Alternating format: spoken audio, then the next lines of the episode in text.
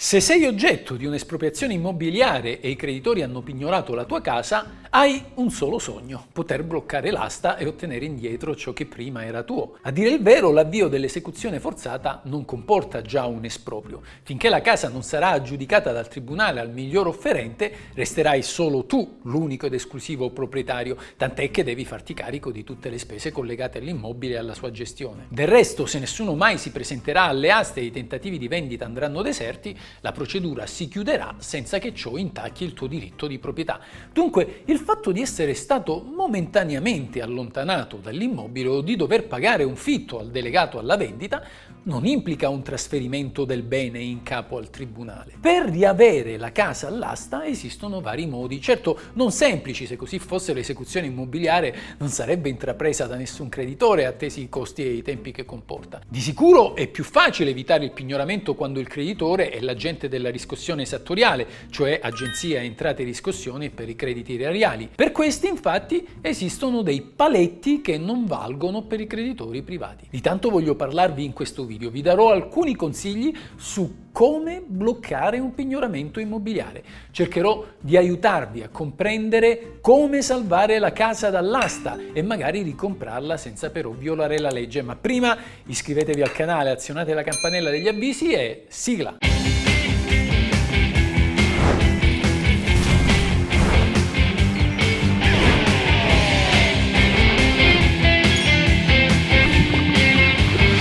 Questa è la legge!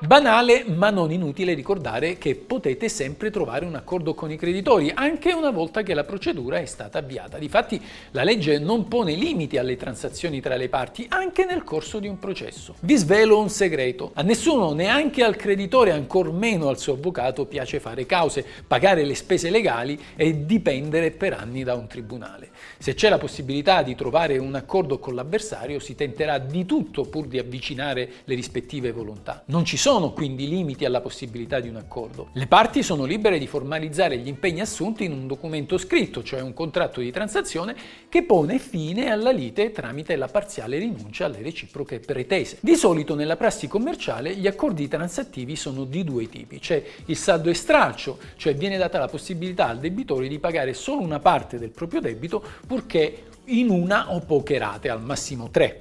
Oppure la dilazione, in questo caso viene data la possibilità al debitore di spalmare il proprio debito in più rate, magari con decurtazione delle spese legali e di una parte degli interessi. La differenza tra la prima e la seconda soluzione è che nel caso del saldo e stralcio il creditore rinuncia a una fetta consistente del denaro che gli è dovuto a fronte però del pagamento immediato. Nella dilazione invece il debito complessivo resta sostanzialmente inalterato ma viene consentito al debitore un pagamento più agevole. Nulla ovviamente toglie alle parti la possibilità di mischiare le due ipotesi e prevedere magari una dilazione unita a un saldo e stralcio. A formalizzare l'offerta di transazione è di solito il debitore per il tramite del suo avvocato o in assenza anche personalmente. Lo potrà fare con una lettera scritta o un'email, meglio se via PEC, che va inviata all'avvocato del creditore che ha avviato il pignoramento. Questi poi la girerà al proprio cliente. Il creditore non è tenuto a rispondere. L'avvio di una trattativa non implica neanche la sospensione della procedura, salvo diversi accordi tra le parti. Le parti potrebbero infatti accordarsi per chiedere un rinvio delle vendite. Se l'accordo dovesse concretizzarsi, le parti firmeranno il contratto di transazione e al pagamento conseguirà l'abbandono della procedura esecutiva da parte del creditore. Nel caso in cui il pignoramento sia stato avviato da più creditori, è necessario che l'accordo sia sottoscritto da tutti quanti. Diversamente l'aver accontentato uno solo di questi non implica l'abbandono della procedura da parte degli altri creditori. Come ben saprete la prima casa non è pignorabile da parte dell'agente della riscossione esattoriale, ma solo se questi è l'unico creditore che agisce. Diversamente se un altro creditore dovesse aver avviato il pignoramento, l'agenzia entrate e riscossione potrebbe ugualmente intervenire nella procedura. In questo caso il debitore esecutato potrebbe trovare un accordo solo con il creditore privato. Se questi dovesse infatti rinunciare alla procedura esecutiva, la stessa non potrebbe più andare avanti, non potrebbe cioè più essere proseguita dall'agente della riscossione riscossione. Facciamo un esempio pratico. Immaginiamo che il signor Rossi abbia un debito di 200.000 euro con la banca e un altro di 150.000 euro con la vecchia Equitalia, oggi agenzia entrate e riscossione. La banca ha iscritto ipoteca sull'unica casa di proprietà del signor Rossi. Lo ha fatto anche l'esattore. A tal fine tenete conto che l'esattore può iscrivere ipoteca con un credito di 20.000 euro, mentre per il pignoramento è necessario che il credito raggiunga almeno 120.000 euro. Finché però la banca non avvia il pignoramento non può farlo l'agente della riscossione, trattandosi dell'unico immobile di proprietà del contribuente. L'istituto di credito un giorno però decide di mettere all'asta la casa del suo debitore.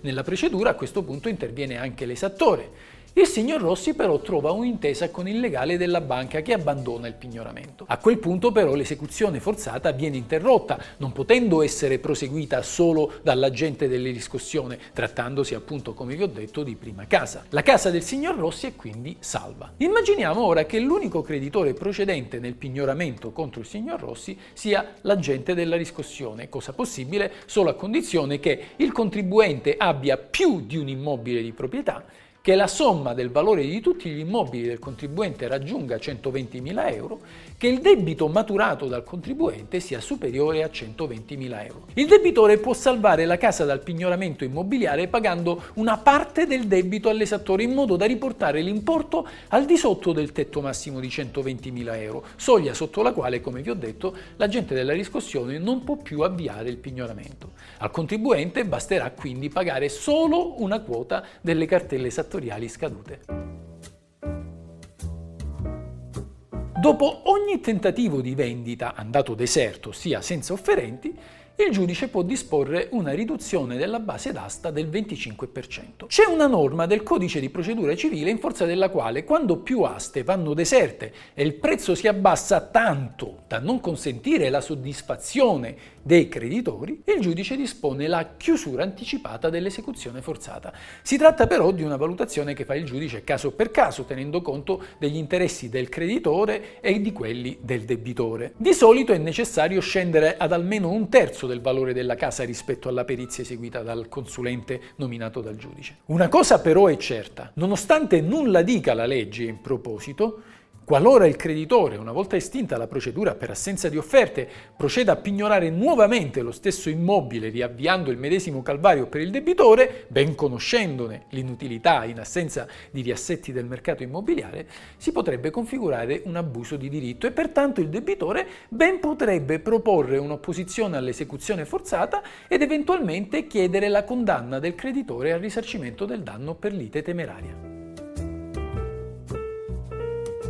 Proprio perché la norma di cui vi ho appena parlato non ha avuto grande applicazione, il decreto banche del 2016 ha introdotto un'ulteriore previsione, un tetto massimo alle vendite giudiziarie. Dopodiché, se infruttuoso, il pignoramento immobiliare dovrebbe estinguersi. Vediamo come funziona. Il codice di procedura ora stabilisce quanto segue. Quando il terzo esperimento d'asta va deserto e il bene pignorato non viene aggiudicato, il giudice dispone un quarto tentativo di asta e per rendere più allettante la partecipazione degli offerenti può decurtare fino fino a metà il prezzo di vendita, con l'ovvia conseguenza che andata deserta anche la quarta asta, il prezzo di vendita sarà sceso così tanto da consentire il verificarsi di quella condizione che vi ho detto prima, che consente l'estinzione anticipata del pignoramento, ossia l'impossibilità di conseguire un ragionevole soddisfacimento delle pretese dei creditori. Ecco così che già dopo la quarta o al massimo la quinta asta, al più dopo la sesta, è possibile bloccare le aste successive e chiudere una buona volta il pignoramento. La novità è che la chiusura del processo non è una semplice facoltà per il giudice, ma un vero e proprio obbligo, che viene finalmente definito il numero massimo di aste esperibili, in precedenza invece non era indicato. Nel nuovo testo non vengono poste condizioni alla chiusura anticipata della procedura, se non il numero massimo di quattro aste, quindi non rileva più la possibilità di conseguire un ragionevole soddisfacimento delle pretese dei creditori. Ultima possibilità per il debitore è mettere i soldi da parte durante il tempo necessario all'esecuzione forzata e in caso di aggiudicazione acquistare un nuovo immobile, sempre che nessun familiare voglia acquistare il proprio. Infatti anche il coniuge in regime di comunione dei beni può partecipare all'esecuzione e fare delle offerte, offerte che potranno essere tanto più basse quanto più scende la base d'asta. Bene amici, spero di avervi dato preziose informazioni su come salvare la vostra casa dai debiti. Continuate a seguire il canale per ulteriori suggerimenti documenti, non dimenticate, questa è la legge.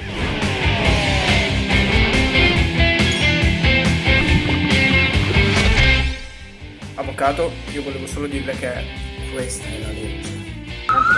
Questa, questa è la legge. Ciao amici, se vi interessa sapere cosa dice la legge, come va interpretata, cosa si può fare e cosa non si può fare, il tutto in un linguaggio semplice ed accessibile a tutti, iscrivetevi al mio canale, questa è la vera legge.